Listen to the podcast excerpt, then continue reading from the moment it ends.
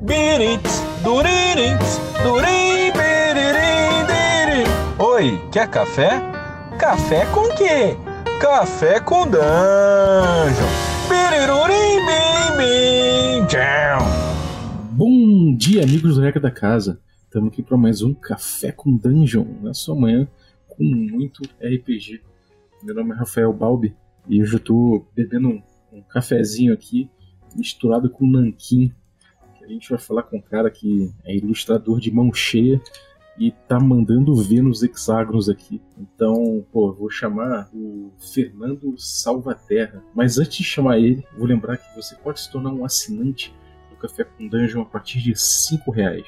Você faz parte de um grupo de Telegram muito maneiro, com muita gente maneira discutindo RPG, com que curte muito discutir, trocar ideia, trocar informações, links e tudo mais. Gente com diferentes op- opiniões a respeito de RPG, gente da galera de D&D, gente do Cthulhu, gente do Vampire, então cola lá, picpay.me barra café com dungeon e ainda participe de sorteios. Então é isso aí. Bem-vindo, Salvaterra. Tranquilo, cara? Tranquilo. O que você tá bebendo aí, meu camarada? Eu fiz uma caneca cheia de café com adoçado com sucralose, que eu não posso mais açúcar. Saudade do meu açúcar mascavo. E coloquei uma pitada de canela e um pouquinho de leite. Pô, tá, tá, tá gourmet o negócio, hein? É quase isso. Pô, eu parei com açúcar também, cara. Pô, tá sendo bom pra mim, pra minha saúde. Cortei bonito o açúcar. Mas tô, de vez em quando, assim, eu tomo um, faço uma sobremesinha com, com suclarose, sei lá também qual é o negócio. cara, me diz uma coisa. Você tá ilustrando aí como nunca, né, cara? Quer dizer, não sei, né? Pelo menos mostrando seus desenhos você tá. Eu tenho visto coisa pra caramba aí no- no Twitter, nos lugares todos.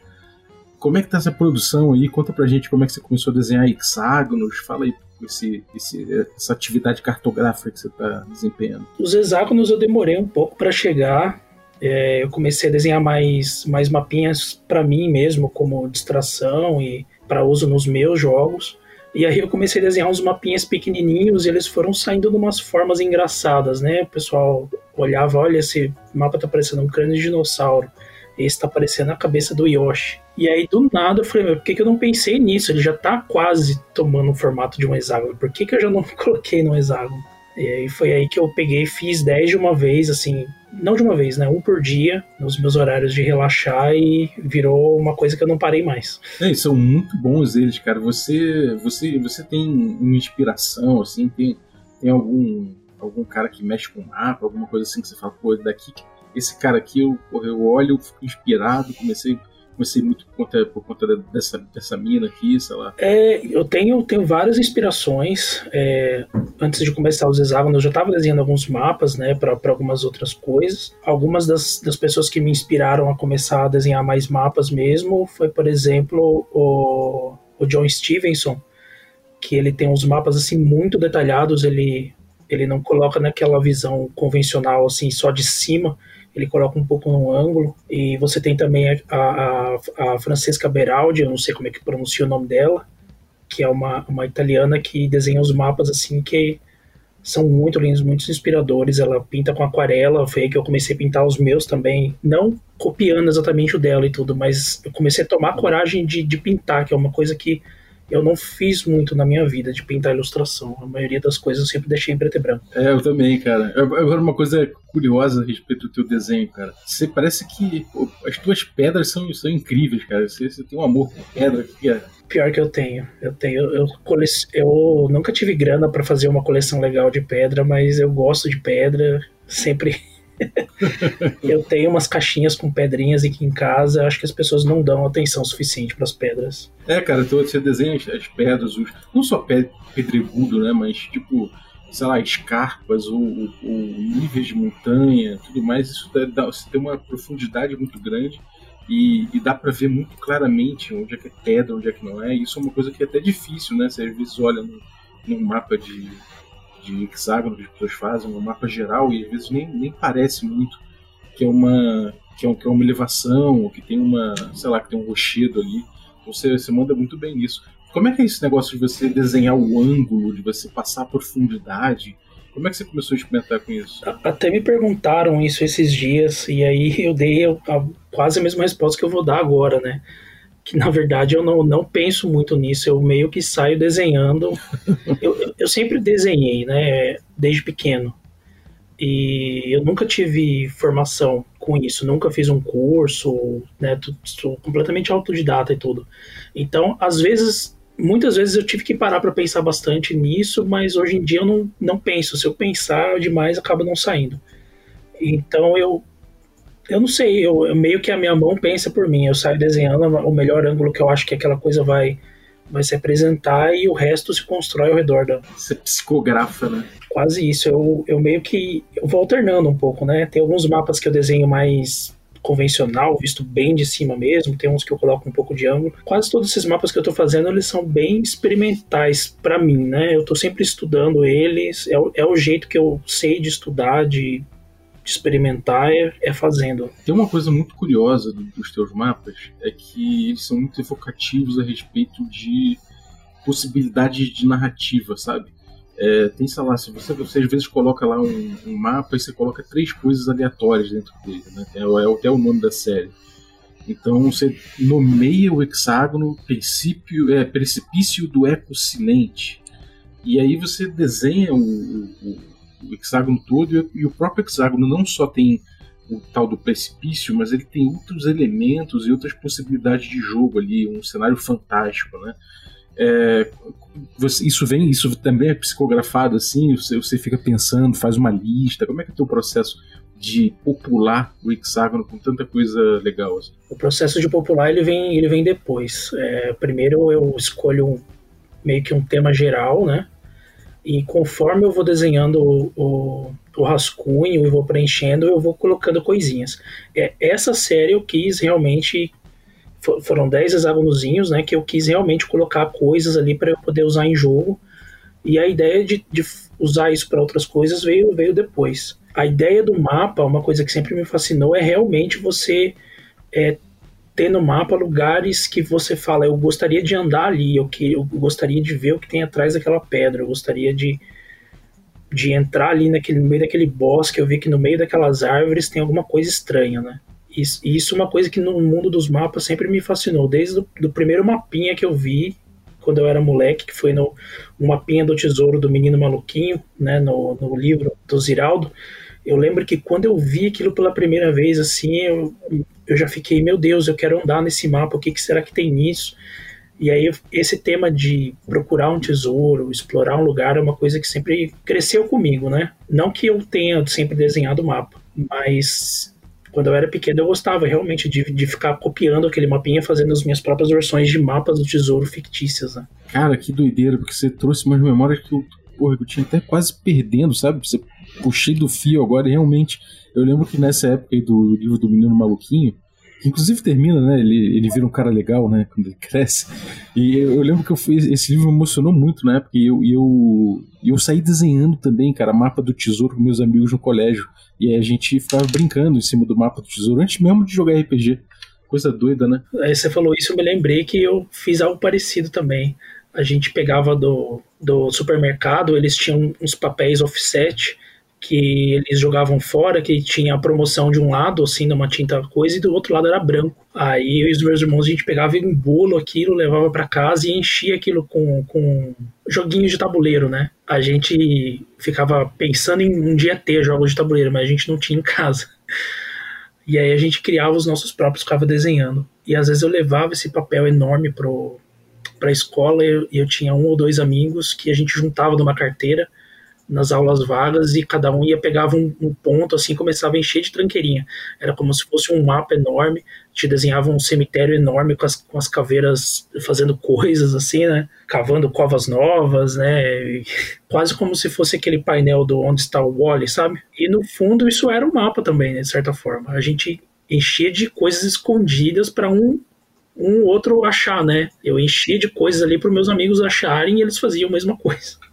É bem isso mesmo, cara. A impressão que dá olhando teu, os teus hexágonos é que cada hexágono é um playground diferente, né?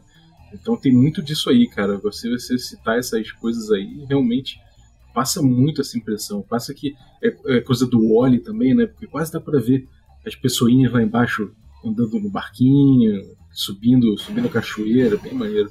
Agora, como é que é essa coisa do do, do, da escala, né? Porque assim, é, o, o hexágono normalmente tem uma escala e tudo mais, só que isso, isso acaba amarrando muito a gente, né? Porque você pensa, pô, se tem uma escala, eu não vou desenhar um barquinho aqui, porque o barquinho vai ficar monstruoso se a gente assumir que, sei lá, se botar ele aqui na proporção do um, um hexágono, não sei quantos, quantos quilômetros, ele vai ter um quilômetro, sabe?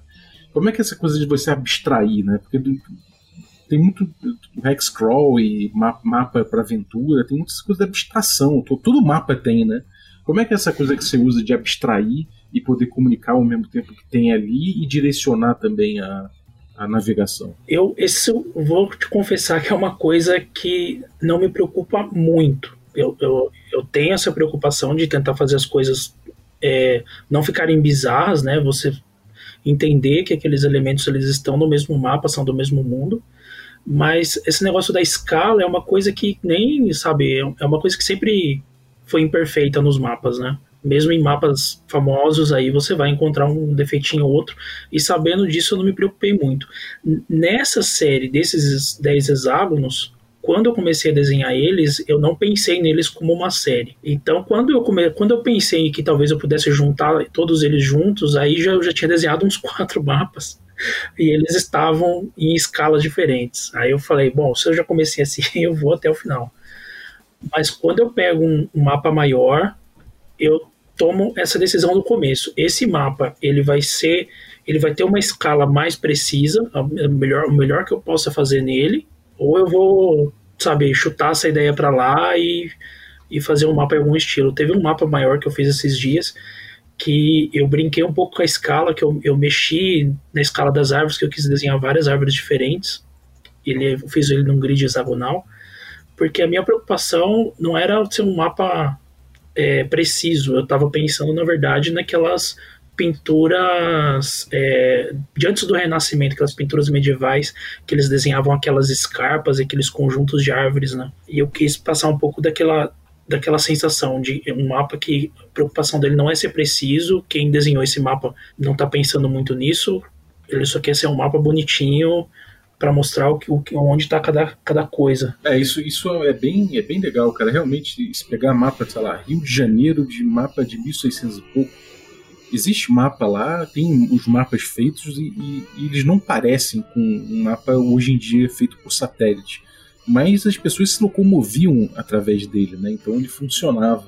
Isso é uma coisa que, que me fascina de certa forma também, porque é uma abstração, mesmo sendo uma abstração completamente, às vezes, fora de prumo, você consegue se guiar pelo simbolismo, né? Sim, exatamente. Um dos primeiros mapas ocidentais que a gente tem, né, que era, era um mapa mostrando, eu não lembro agora o nome dele, era, tinha alguma coisa de tábula com alguma coisa com P. Mas basicamente ele era um guia das estradas romanas e ele não não tava, o cara que desenhou lá, eles não estavam tentando fazer um mapa como a gente concebe ele hoje, era simplesmente um guia tipo de qual estrada você tinha que pegar, como se fosse um mapa do metrô, né? Qual estrada você pega para ir para tal lugar e quantos quilômetros, né? Qual, qual distância você vai ter uma bifurcação da estrada e para onde vai aquela bifurcação. Né? E mesmo nos mapas, assim, hoje em dia a gente tem o Google Maps, a gente tem mapas assim de uma precisão absurda, né? A gente tem os cartógrafos que desenvolvem é, é, projeções incríveis para poder deixar as coisas o mais realistas possíveis. Mas eu eu não sou um cartógrafo profissional, eu, eu tô. A minha intenção com desenhar os meus mapas é contar uma história ou dar ideias para que outras pessoas contem histórias e ou usar mesmo nos meus próprios jogos. Não é tentar fazer uma representação fiel da, da realidade. Isso, isso, é, isso é bem legal, cara. Dá para ver, por exemplo, que você coloca tabelas para cada loca, pra locações dentro do próprio hexágono. Então, você tem uma ilhotinha ali dentro de uma lagoa, você coloca um D6 o que há na ilhota da lagoa. Então é uma tabelinha ali para sortear o que tem, né? Fora isso, tem uma descrição maneira de cada de cada coisinha. Então o teu hexágono ele é bem, ele tem uma descrição bem viva, né? Da, da, a respeito do que acontece ali dentro. Como é que você, usa isso em jogo? Ou você fica viajando e deixa ali como um acervo? É, você chega a testar? Você, às vezes parte do jogo para criar, ou às vezes você cria e leva para o jogo? Como é, que, como é que funciona isso para você? A minha intenção final é usar no, no meu próprio jogo eu, eu já, já tive outros mapas que eu fiz essas tabelas para usar, é que essas novas que eu estou publicando na minha página, eu ainda não tive oportunidade de usar, mas eu vou. eu vou usar no meu próprio jogo e eu também estou publicando para que outras pessoas se sintam livres de pegar e, se isso puder gerar uma ideia que implemente uma aventura, já, já fico muito feliz com isso. É, não, dá vontade de sair jogando já, cara. É, é impressionante mesmo. E tem uma coisa que é muito interessante também, é que você você faz também um mapa, tipo, sei lá, um mapa geral. Eu vi um, um post seu no Instagram que tem uma região inteira, né? Então tem ali a região, os, os montes, tem uma falésia, e aí tem, tem rios e não sei o que. Tudo um mapa bem completo, feito com feito com essa com esse teu estilo, né, que é um estilo bem bem lúdico, né, por assim dizer. E ao mesmo tempo é um mapa de, de, de uma grade grande, né? É um, é um, mapa de hexágono grande. Como é que você trabalha com, com esse tipo de, de redução, por exemplo? Quando você fala, pô, quero mapear uma região maior, é, agora eu não vou especificar hexágono por hexágono. Como é que você trabalha essa coisa de, pô, agora tem, vou, vou entrar no hexágono X, eu vou pegar um, um desenho específico desse hexágono, ou você só oscila entre estilo de, de navegação? Como é que funciona isso para você? Os mapas que eu tenho publicado lá no, lá no meu Instagram, todos eles são estudos, estudos mesmo. Né? Eles não. A maioria dos que eu postei ali eu ainda não, não usei, não dei um uso final para eles. Mas eu tenho outros mapas que eu fiz para o meu próprio jogo que aí o objetivo, já, já desde o começo da concepção dele, o objetivo é para ele preencher uma parte de uma aventura que normalmente já está em andamento. Mas aí você pega esse mapa completo, mais amplo, e aí desenha cada hexágono dele em separado, ou quando você usa esse mapa mais amplo, você só usa ele? Eu só uso ele. A, a não ser que eu precise realmente. É, digamos que chegou num, numa parte da aventura de um hexágono que na história fica conveniente que aquela área seja mais detalhada. Eu gosto de jogar Hexcrawl, eu tenho minhas próprias tabelinhas pessoais cheias de abreviações malucas que só eu entendo. Eu gosto muito também de gerar o mapa conforme a gente vai andando, conforme a gente vai explorando. Então, esses mapas que você viu no meu Instagram foi, foram mapas para ideias futuras, entendeu? É um mapa que eu estava estudando alguma coisa, normalmente para jogo mesmo, quando a gente vai criando o mapa conforme a gente vai andando ou eu crio de uma outra forma, com uma, uma, outra mentalidade já na hora de criar o mapa. E esses mapas eu ainda não, não tive a oportunidade de postar eles. É uma coisa meio bagunçada, meio pessoal. Mas você está transformando essa coisa de, de você pegar uma produção sua, né, que, que, você vai criando ao longo do jogo, ou, ou, criando para o jogo e tal, você vai transformando isso em diário, né, você tem um barato de, de cadernos, de, de unificar isso tudo em anotações, né, como é que são essa coisa dos cadernos que você tem feito? A pessoa com quem eu mais jogo é a minha esposa. Vira e mexe, ela tá envolvida nos meus jogos. E ela tem uma característica muito parecida comigo, que a gente gosta muito de anotar coisas na sessão. E, tanto como mestre, como jogador.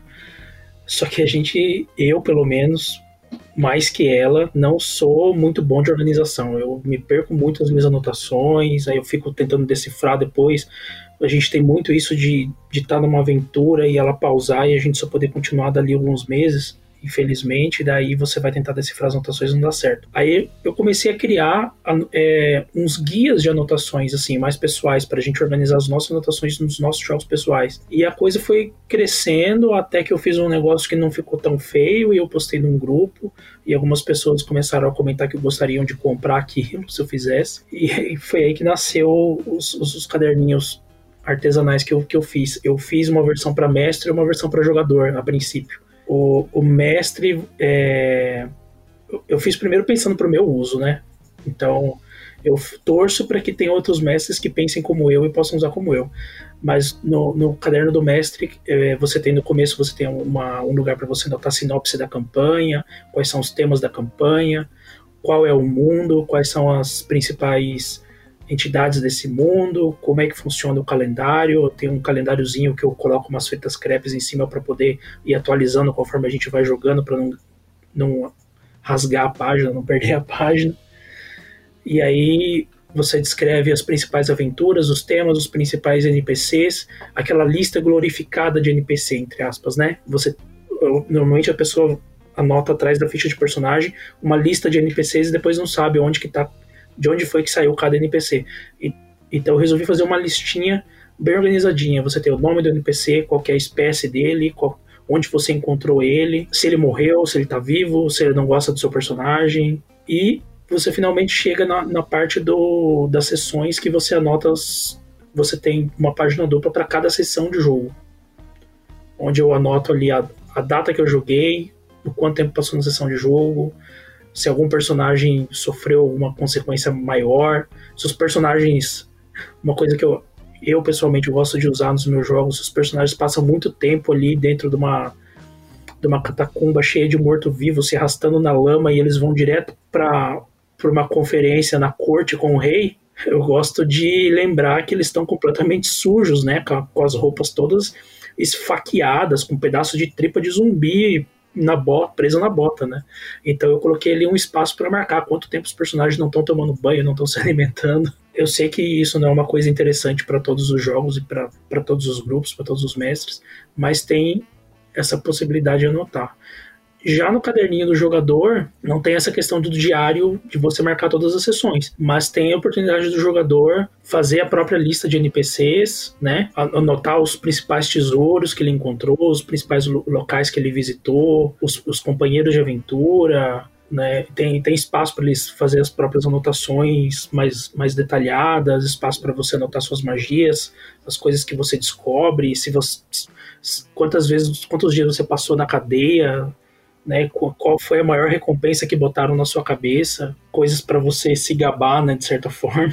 Os, os, seus piores inimigos, os inimigos que você quer matar, né? A sua lista negra, entre aspas, né? E, e você tem também vários desenhos de props, né, cara? Além de, além de, de alguns monstros também, você faz uns desenhos de props que, enfim, para jogo deve ser fenomenal. Você pode chegar lá e chegar mostrar, pô, você achou essa poção aqui.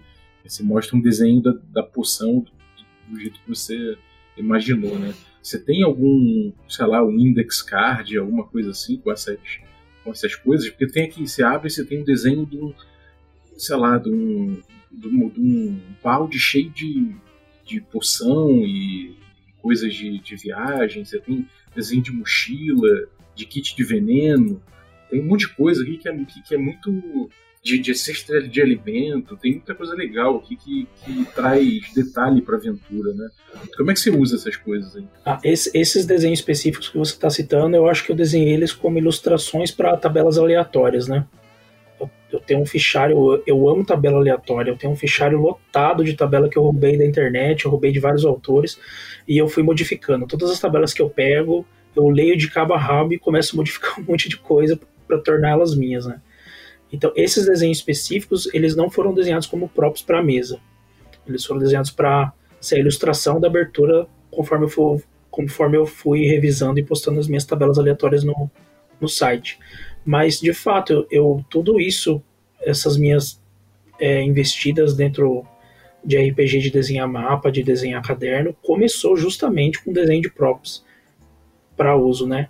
Eu comecei a fazer, sabe, como é essa espada. E durante a sessão eu tinha, eu tinha descrito uma espada mágica que a gente tinha encontrado. Eu gostava de ir lá e desenhar exatamente como era a espada. Né, alguém achou um mapinha da, da região, né, um mapinha do tesouro. Aí eu vou lá, pego um papel manteiga e desenho meu próprio mapa, amasso ele, né, borro com café para o pessoal usar. E a coisa foi ficando cada vez, conforme eu fui jogando, fui é, me empolgando com isso, os próprios começaram a ficar cada vez mais numerosos e mais detalhados, até o ponto que eu comecei a encadernar pequenos livrinhos para dar na mão dos jogadores. E foi mais ou menos o que, que deu início a eu começar a encadernar os diários, né? Eu, eu jogando Skyrim, você tem aquelas bibliotecas que você encontra, aqueles pequenos livros que você encontra ali durante o jogo, e eu fiquei apaixonado por aquilo. Comecei a criar os meus próprios livrinhos para o meu mundo principal livros, livros de poesia, livro de anedota, livro de romance, né? E a gente usava aquilo no Roll20 a princípio. Então eu escrevi pequ um pequeno resumo. Quem escreveu esse livro, de que ano que é, que língua que ele tá, e um pequeno resumo do livro se o personagem chegasse a ler. Né? Eu, o, o seu personagem terminou de ler esse livro, é isso aqui que ele aprendeu. Então eu, eu comecei a usar os livros para colocar dicas da aventura no meio, né? Às vezes o personagem lê o livro e aí ele finalmente revela a natureza de um inimigo que eles estavam quebrando a cabeça para enfrentar e eles têm uma dica muito valiosa ali num livro de, de poesias proféticas que foi publicado um século atrás.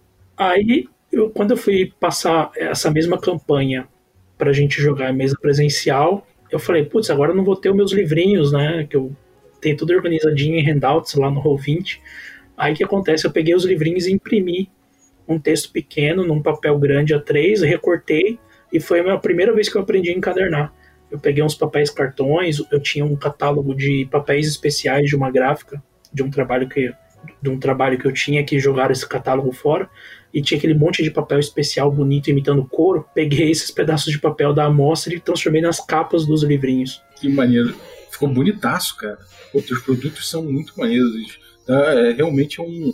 E não é que você tem só espaço para anotar, né? Realmente eles, é, eles têm uma. A funcionalidade deles é, é incrível, mas além da funcionalidade, eles são bem decorados, né? Isso é muito legal. Trabalho já com isso, né? Como designer gráfico, a minha esposa também trabalha com a mesma coisa, então se a gente tem as ferramentas, vamos começar a usar, né? A gente é muito vítima daquela história da casa do, do ferreiro espeto de pau, a gente sempre acabou caindo nesse clichê, mas aí eu comecei a tentar perverter ele, comecei a tentar usar as ferramentas que eu tinha para implementar, incrementar os meus jogos de RPG. Pô, ainda bem, cara, ainda bem que você começou. Agora, e, e, esses mapas que você faz para. Acho que é para Roll20, né? Que, são quadriculados já. Isso aí você, tá, você tem feito um monte deles. Como é que você tem feito esses, esses produzido esses mapas aí? Eu comecei fazendo alguns desses mapas para algumas antologias organizadas pelo por, por fãs ali para publicar no, na DMs Guild. Uhum. Né? Eu acabei fazendo amizade com algumas pessoas ali que estavam organizando algumas antologias pequenas. Algumas pessoas, inclusive, que fazem parte daquela antologia Uncaged, que vocês já ah, fizeram um review aí. E aí eles iam fazer um livrinho é, com personagens, e aí começaram a discutir outros livros, e aí alguém precisava de um mapa. E eu falei, peraí, talvez eu consiga fazer isso. Aí fiz um teste lá e viciei na hora. Eu preciso. Eu montava os meus mapas improvisados para usar nos meus jogos, né?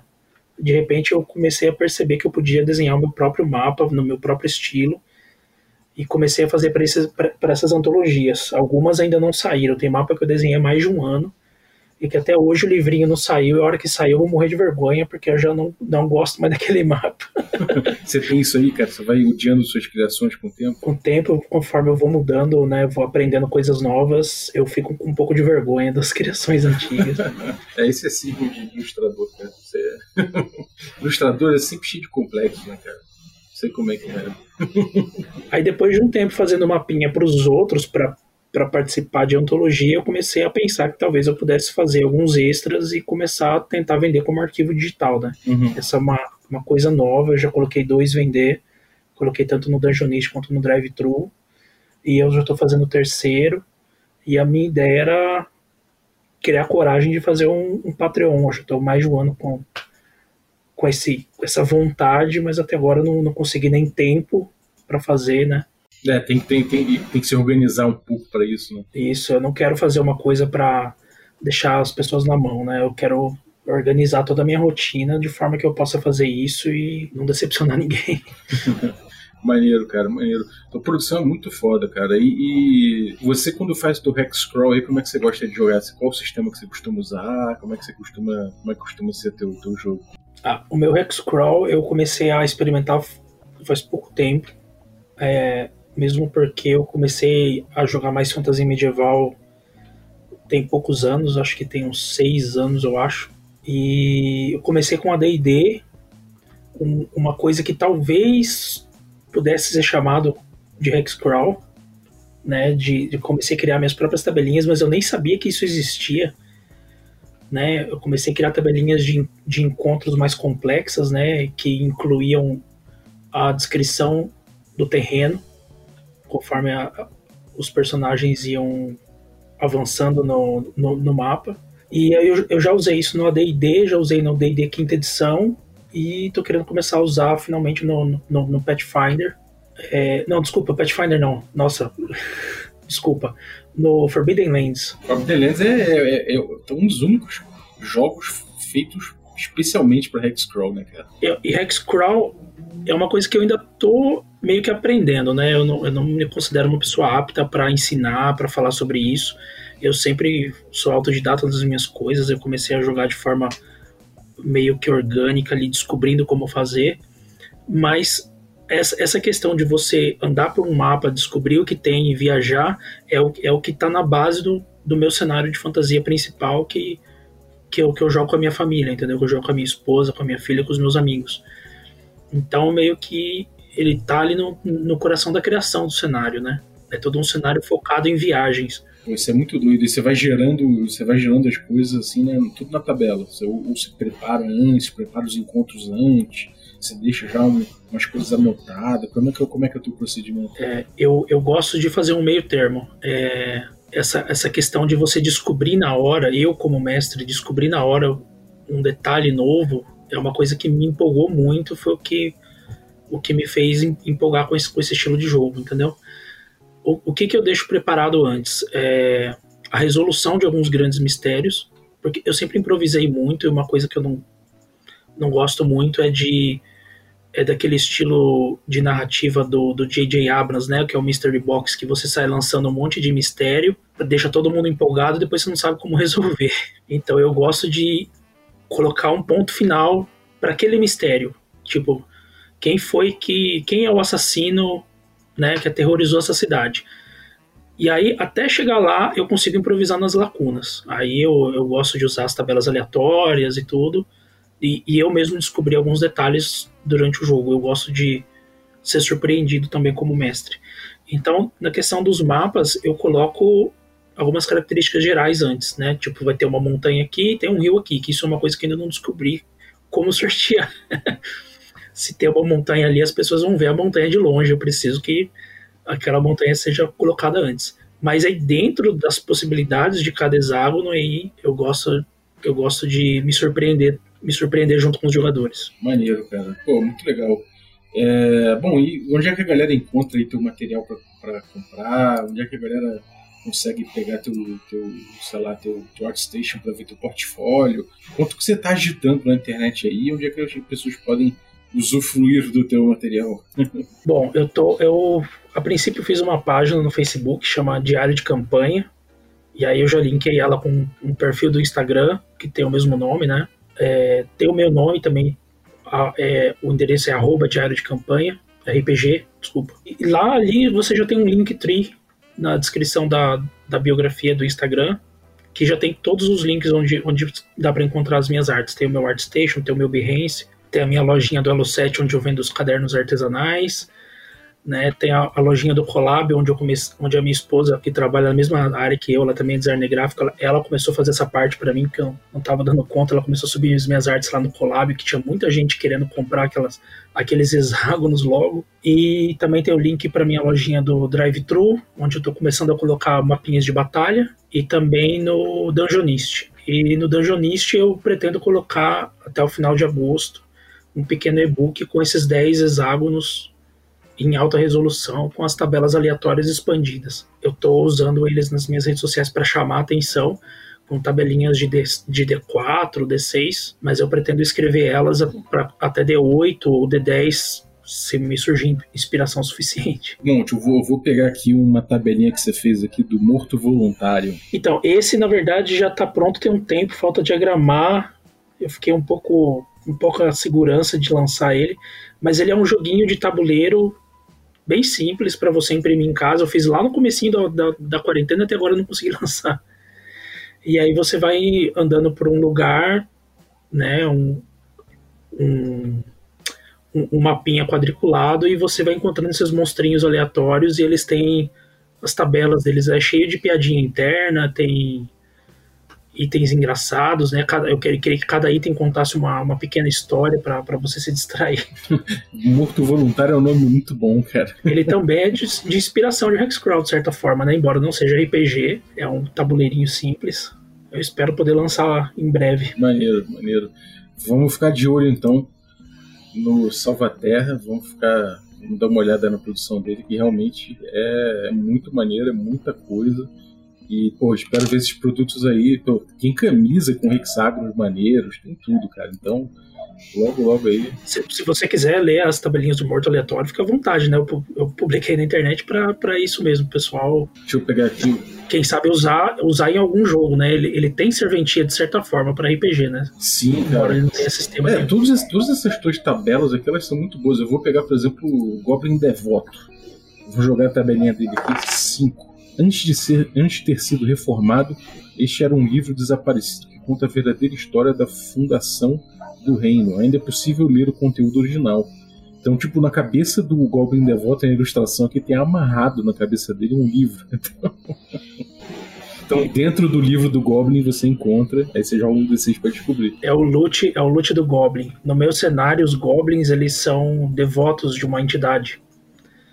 Né? Eles são, na verdade, duendes os, no meio do cenário, os duendes eles mudam de forma, eles são seres caóticos, mas quando um duende ele fica devoto dessa entidade e ele começa a ficar obcecado por esse tal desse livro de Goblin, ele fica com uma forma é, estática, ele não muda mais de forma. E aí ele pega os, todos os livros que existem devem ser destruídos ou reformados para se transformarem no livro de Goblin. Tem aqui o um morto voluntário, vou jogar aqui. No corpo do morto você encontra quatro medalhas usava suas medalhas com orgulho, equivalente a algumas peças de prata. É bem maneiro, bem evocativo, né, cara? Isso é muito doido. Algum, algum recadinho final pra galera? Sorteio muitas tabelas aí que, que vale a pena jogar de forma que você possa se surpreender junto com seus jogadores. Né? Porra, isso aí, tá, isso aí é, uma boa dica, cara. Realmente. Você, você jogar com tabela é aquela coisa que se delega um pouco das decisões pro acaso e se diverte junto, né? Então, maravilha, cara. Muito obrigado aí pelo teu, pelo, pelo por trazer o, o teu conteúdo para cá, para falar dele. Brigadaço. E parabéns aí. Eu que agradeço pela oportunidade, eu gosto muito do seu podcast, tô escutando sempre. Tamo junto, cara. Obrigado por isso e também parabéns pela tua produção, que realmente é bem bonita, bem, pô, é bem lúdica e realmente traz, o, traz a criatividade para florar aí no, no nosso jogo. Então, parabéns aí. E quero agradecer também você que ficou ouvindo a gente até agora aí. Muito obrigado pelo teu, pela tua audiência e também quero agradecer aos nossos assinantes, tanto os café expresso, os café com creme e os nossos café gourmet, que são Biratão Augusto Lima, Ricardo Mate, Adriel Lucas, Rafael Cruz, Erasmo Barros, Abílio Júnior, Francioli Araújo, Rafael Caetano Mingorance, Xerxes Lins, Pedro Cocola, Ulisses Pacheco, Daniel Melo, Matheus Hamilton de Souza e Denis Lima. Galera, muitíssimo obrigado pelo apoio de vocês. A vinhetinha de hoje eu quero agradecer ao Ulisses. Valeuzaço, Ulisses. Ficou muito maneira a sua vinheta aí. É, você que está ouvindo aí, quer participar também do Café com Dungeon mandando sua vinheta, manda aí o áudio pra gente via WhatsApp no número que eu botei ali na descrição do episódio e ceda pra gente os direitos de uso da sua voz aí, pelo menos no contexto da abertura do nosso podcast.